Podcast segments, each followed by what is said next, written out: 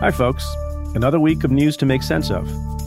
Billionaire Jeffrey Epstein was arrested and charged by my former office, Southern District of New York, with sex trafficking and sexually exploiting dozens of minors. And even after the Supreme Court's decision, President Trump isn't giving up on adding the citizenship question to the 2020 census. I talk about all this and more with Anne Milgram on the Cafe Insider podcast. Each week, we break down the news and take stock of what's happening. Today, we're making a clip from the most recent episode available in the Stay Tuned feed. Next week, Anne Milgram and I preview Robert Mueller's testimony. To listen to our full conversation and access all other Cafe Insider content, become a member at cafe.com slash insider. That's cafe.com slash insider. Epstein is charged in a two count indictment. First, conspiracy to commit sex trafficking, and second, the substantive crime of sex trafficking of underage girls. And I don't know whether it's legally prosecutable corruption or little c corruption, where you have a powerful criminal defendant who has a great defense lawyer and a, a prosecution that is not willing to go forward because of either sympathy for the defendant or because they're afraid to go up against high priced defense lawyers. What do you think? What's your read when you look at all this? So, the other weird thing about the resolution of this that I don't know all the details about, and I think this will come out eventually, is the way that the thing was resolved. And maybe people will be surprised by what I'm about to say. And that is, you know, I was U.S. Attorney, you were Attorney General. We both had similar jobs to what Alex Acosta had as the U.S. Attorney. And the reporting is, which is great reporting out of the Miami Herald, which we'll come back to in a moment. But essentially, the U.S. Attorney today, Geoffrey Berman, the Southern District, said one reason that this case proceeds today is that they were assisted by excellent investigative journalism. But Alex Acosta, as the sitting United States Attorney, appears to have taken one or more meetings offsite with the lawyers for Jeffrey Epstein personally. Now, you may think, well, that's ordinary. He's the head of the office. Like, that's what his job is. Did you ever? Seven and a half years. Yeah. I never had a meeting with lawyers for any defendant alone. Not only that, I was thinking about this over the weekend. I can count on one hand the number of times that I took a phone call from lawyers for a defendant without having my team present. And on, on two or three of those occasions, it was because someone who I knew personally called and I made it very clear, even with friends and former colleagues, because the bar consists of people you know. I mean, there are very few people you don't know when you've been practicing in a, in a district for a number of years. And I would call the team in immediately and I would say, This is a call. This is what happened. I told them they need to deal with you. And then ultimately, and I did this a lot. There are appeals that come up to the U.S. attorney from the defense lawyer saying, you know, don't charge. We think we're being treated unfairly. I never let anybody have a meeting with me until they first met with the line prosecutors, then those supervisors, then the criminal division chief, and then, if necessary, they could meet with me. And when they met with me, it was in the office, it was in the library on the eighth floor, and my team was present. Me too. Every single time. And Me you do too. that partly Yep. because you want the team to be involved and the team knows the case. You want to make sure that their morale is high and they're not going behind their backs. But it's also, I will tell you frankly, it's for the protection of the office Yes. and for you so that no one can say later, well, why were you? Ha-? It's it's not that different from why I didn't take the call from the president of the United States. You have to be careful that it looks like you're operating according to normal process. Now, maybe it was an ordinary process for Alex Acosta to be negotiating these things on his own, but If, if it was, it was a bad process. And, Bad process. And if it was his practice to take any meetings outside of the office, that was also terrible practice. And by the way, we've heard this in other cases recently where prosecutors have gone to defense lawyers' offices. I think that was one of the allegations in the Weinstein case. There's no basis for anyone to be taking meetings who's the head of an agency to be taking meetings outside of the office, and in alone. my We- view. we, and to, alone. we, used, we used to have we used to have a phrase: "The eagle doesn't fly." the eagle doesn't um, fly.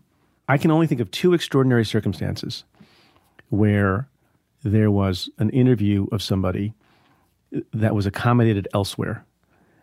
And that's because the person or persons uh, were so well known and it would be disruptive and it was being done on a voluntary basis that we decided you would cause a circus if you had that person come through the front door. Right. But But that's a law enforcement Yeah. sensitive decision. That's not you taking a meeting with a defense lawyer, which is not sensitive in the same way.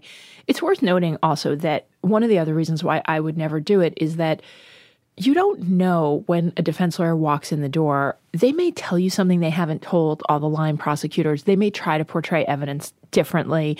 And in order to make sure that everybody's on the same page, they've got to go through every single chain of Yep. command till they get to you, and you have to have your team present so that there's no gamesmanship. That's how you get played. That's how defense lawyers play you. And it also, I mean, I just wonder what the views of, you know, his underlings were, knowing that that kind of meeting happened. I mean, if I had done that, I would have been rightfully uh, you know, Fired. pilloried by my own folks. Like, what is it you don't trust about us to be involved in the meeting? Um, that you're taking it privately. And by the way, I thought you meant as a line attorney. If a line attorney in my office had done that without I, even a line attorney going to a defense lawyer's office, we didn't do it. And we didn't do it to sort of uphold the integrity of the institutions. So you've already mentioned a few different things that seem very unusual about, um, and maybe that's too polite a word, with respect to the resolution in Florida. One more thing we haven't discussed is something that I don't think I've ever seen, and I've seen other folks who have been from other federal prosecutors' offices also saying in the last few days they've never seen it, and that is a specific uh, carve out of immunity, uh, not just for further prosecution of Jeffrey Epstein, but of his co conspirators, some of whom are named and others of whom are not named. What do you make of that? I- think it's insane. Um, it's bananas. I've never seen it. I've never done it. I can't imagine a reason to do it. First of all, it presumes that you know everything there is to know about co-conspirators, which I find complicated and and we don't know that at that moment in time. But second of all, it's just they're not charged and they're not he hasn't been indicted. It's not like there are unindicted co-conspirators. There's no legal basis in my view to have done it. And also, I would argue, I'd love to know what you think. I don't think it's binding on anyone. I mean, the existing non prosecution agreement isn't binding on the Southern District of New York or other U.S. attorneys' offices. But to say that unindicted co conspirators, you know, Epstein is giving up, it's in the non prosecution agreement. Epstein was agreeing to, and again, I think this was a crooked deal and should never have been cut, but he was saying, I'm going to do 13 months in a local jail. I'm going to plead guilty to state, a state felony, um, having sex with someone in exchange for money, essentially prostitution, being a John. Um, and I'm going to get 13 months incarceration and I'm going to register as a sex offender and I'm going to pay victims restitution or damages for what's happened. So that's his deal. He's making this deal. And in exchange for that, the government is saying, okay, we're not going to prosecute you. The co conspirators aren't a part of this deal. There's no agreement being made with them. Um, it just, it, it's really odd. So why would Acosta or anybody agree to that? I don't know. Look, I mean, uh, you know, I don't know. do, you, do you think it, it felt to me a little as I was sort of looking through the the judge's opinion and some of the emails back and forth between defense counsel and the prosecutor, the line prosecutor in the U.S. Attorney's Office? It looked like Epstein's lawyers were really driving the car here. Like they were sort of dictating that they didn't want the victims to know, which we'll come back to in a minute. Um, yeah, I mean, this NPA was supposed to be non-public, which is also an unusual thing. Except for a FOIA, which the government agreed to, but it was clearly sought by Epstein's lawyers, and the government agreed to it, which is also it's extraordinary for a number of reasons, including the fact that it's contrary to the Crime Victims' Rights Act, but also it's just never the practice in a government office, state, local, federal, to basically be hiding dispositions and investigations like this. One other thing about the non-prosecution agreement, there there's been litigation. So the judge found in February of this year that the Acosta and the U.S. Attorney's Office violated the Crime Victims' Rights Act by not notifying the victims, by, as you pointed out, by misleading them about the status of the investigation, and essentially by hiding the non-prosecution agreement. The judge then ordered, and I found this really interesting. The judge ordered the parties to try to figure out what the right remedy for that is. And it's complicated because the Crime Victims' Rights Act doesn't say exactly, like, it doesn't specify, well, the remedy has to be X or Y. It doesn't give a specific remedy. Um, but obviously, the court is entitled to fashion a remedy. The Southern District of New York indictment today doesn't change the fact that this litigation is still going on, which is this question of should they invalidate Right. the non prosecution agreement? An interesting argument made by the government, meaning the Southern District of Florida folks, although they've recused themselves. And now this litigation is being handled by a U.S. Attorney's Office in Georgia. There happen to be things in the non prosecution agreement, the NPA, that are of benefit to the victims. So even the victims themselves are not calling for the invalidation of the whole thing. They're just calling for invalidation of basically a small part of it. Right. Which, it, do you think that the agreement should be invalidated? You know, I don't know, and I don't know that it necessarily matters as a practical issue going forward because of the Southern District case. I agree with that. I would say, though, and I, I don't know, I, I may be in the minority on this, but I would say the following. I think that the Crime Victims' Rights Act is so important that there has to be a significant remedy Yeah, for this willful violation. And when I was thinking about it, I was thinking about the fact that it was Epstein's lawyers who sought out this was Epstein basically saying, I don't want the victims to know. And it was negotiated, and the U.S. Attorney's Office should never have agreed to hide and actively mislead the victims in a case. That, to me, mitigates heavily in favor of throwing out the non prosecution agreement, which I don't take lightly But the whole thing is weird because, as you pointed out a couple of times, it seems like the defense lawyers are driving the show. Now, sometimes that happens, right? Sometimes it's the case, taken out of the, the current context, you have two parties in a negotiation. Sometimes both parties have sort of equal leverage and, and good points on their side and bad points. Uh, but sometimes it's very lopsided, whether you're talking about a financial negotiation or you're talking about a criminal prosecution negotiation.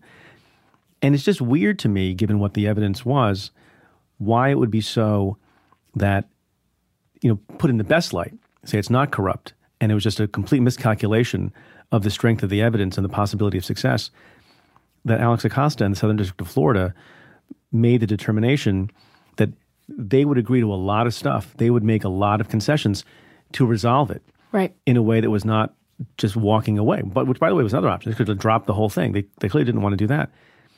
Um, and that doesn't make a lot of sense to me, given what they had. I mean, we talked before about immunity given to these third parties.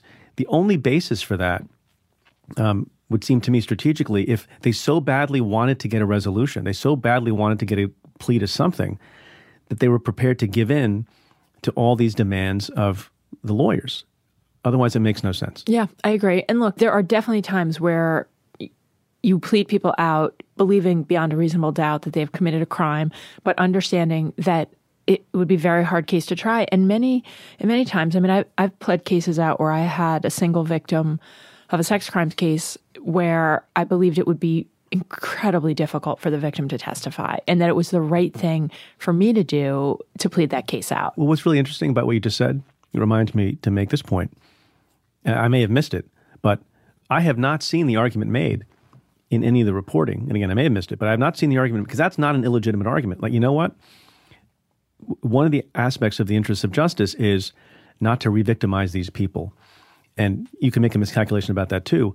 But I have not even seen that offered as an explanation for why they let Epstein off light, that they Well, didn't I- want to put these people who were young at the time back on the stand. And I don't think it works here if you have 30 plus victims. And I, I think it's worth. They're not even making the argument. They're not even making the argument. But it's worth noting that, and I should have said this up front, that it's very clear that Epstein, we're talking about more than three years of conduct. We're talking about if you do the math from the Southern District of New York indictment, dozens of victims in New York, dozens of victims in Southern Florida. We're talking about, my guess is, uh, you know, uh, dozens means probably more than 50 when you put those two jurisdictions together. I don't want to speculate, but we're talking about a lot of victims. And even by their own count, the U.S. Attorney's Office in Miami, um, back in 2007, 2008, had over 30 victims that they'd identified. So it's a very different analysis when you're talking about one incredibly traumatized individual versus when you're talking about 30. And I think it's worth noting that here. So the issue of whether or not the non-prosecution agreement is separate from whether or not the Southern District should have gone forward, and people keep asking the question: Well, how can the Southern District of New York proceed when you have this resolution in the underlying case in Florida?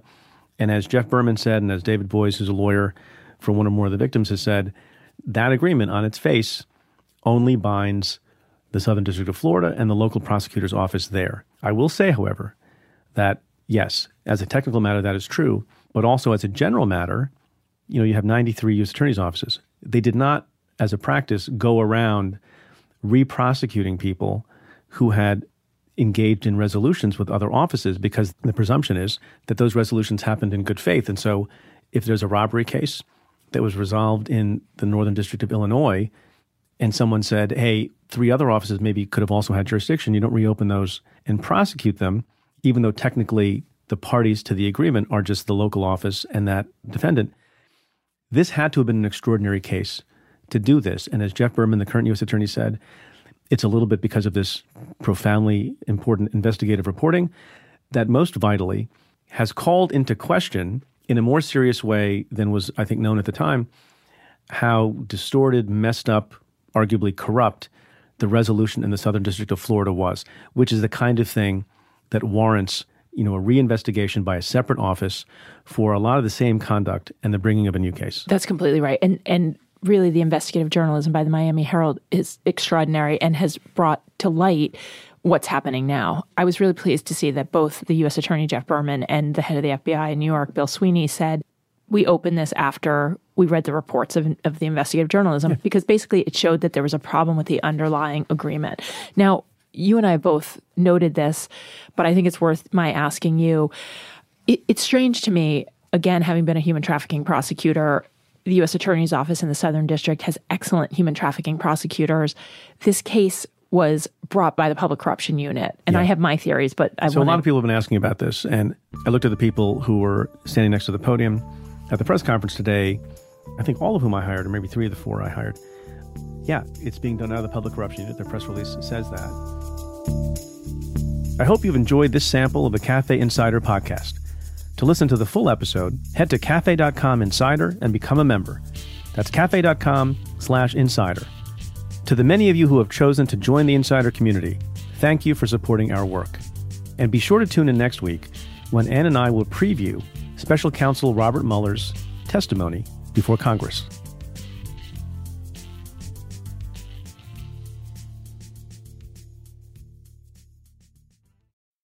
SimpliSafe is the home security for right now, when feeling safe at home has never been more important. SimpliSafe was designed to be easy to use while protecting your whole home 24 7, starting at 50 cents a day. Order online easily. Open the box, place the sensors, plug it in, and your home is protected around the clock. No technician has to come to your house. Head to simplisafe.com slash preet and get free shipping and a 60-day money-back guarantee.